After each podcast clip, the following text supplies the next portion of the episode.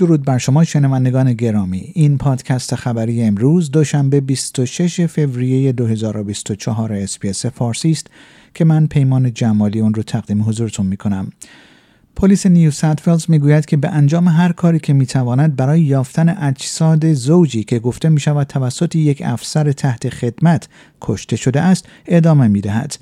دیو هاتسن معاون کمیسر پلیس نیو ساوت ولز می‌گوید که پلیس ملکی را در بانگونیا واقع در سی کیلومتری جنوب شرقی گولبرن شناسایی کرده است که به عقیده آنها جایی است که جسی برد و لوک دیویس به آن برده شدهاند. تحریم های مالی و ممنوعیت سفر به سبک مگنیتسکی بر هفت مقام زندان اعمال شده است که دولت استرالیا معتقد است در بدرفتاری با الکسی ناوالنی در یک زندان در روسیه دست داشتند. در همین حال ریچارد مالز معاون نخست وزیر و تیم واتز دستیار وزیر امور خارجه استرالیا بیانیه مشترکی را در تایید این تحریم ها منتشر کردند. بر اثر ریزش بهمن در نزدیکی یک پیست اسکی در مرکز فرانسه حداقل چهار نفر کشته شدند.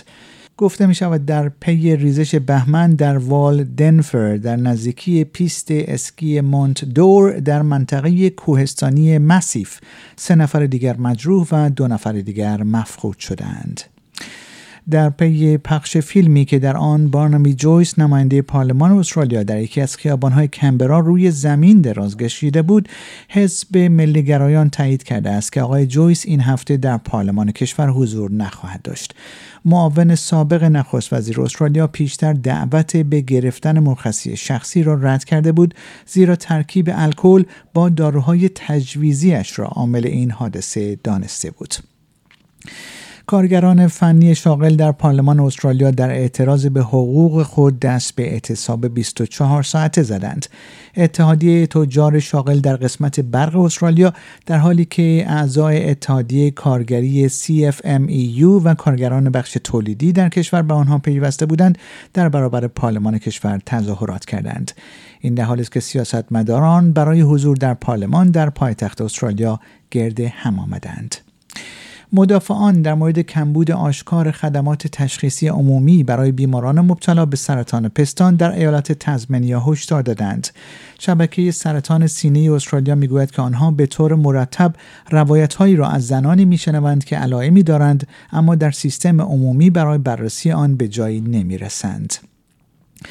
هلن هاینز نماینده مستقل پارلمان استرالیا لایحه‌ای را به پارلمان کشور ارائه کرده که به گفته او به موضوع پردازش کمک های مالی از طرف سیاستمداران کمک شایانی خواهد کرد. بر اساس لایحه خصوصی مذکور همه کمک های مالی فدرال باید معیارهای انتخاب عمومی را داشته باشند و بر اساس شایستگی باشند.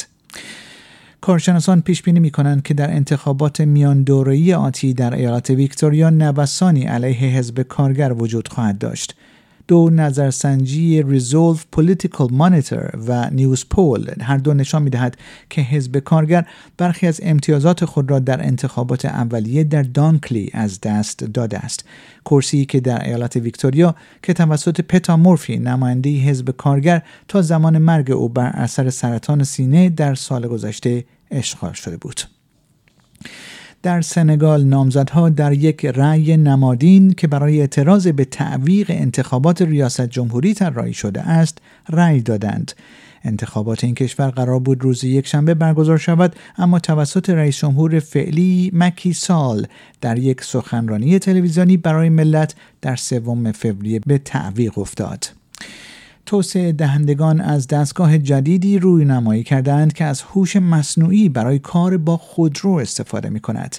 گوشی هوشمند جدید که توسط شرکتی به نام آنر راه اندازی شده است دارای فناوری ردیابی کره چشم است که در تئوری به افراد اجازه می دهد تا تنها با نگاه کردن به یک اپ ماشین را برانند.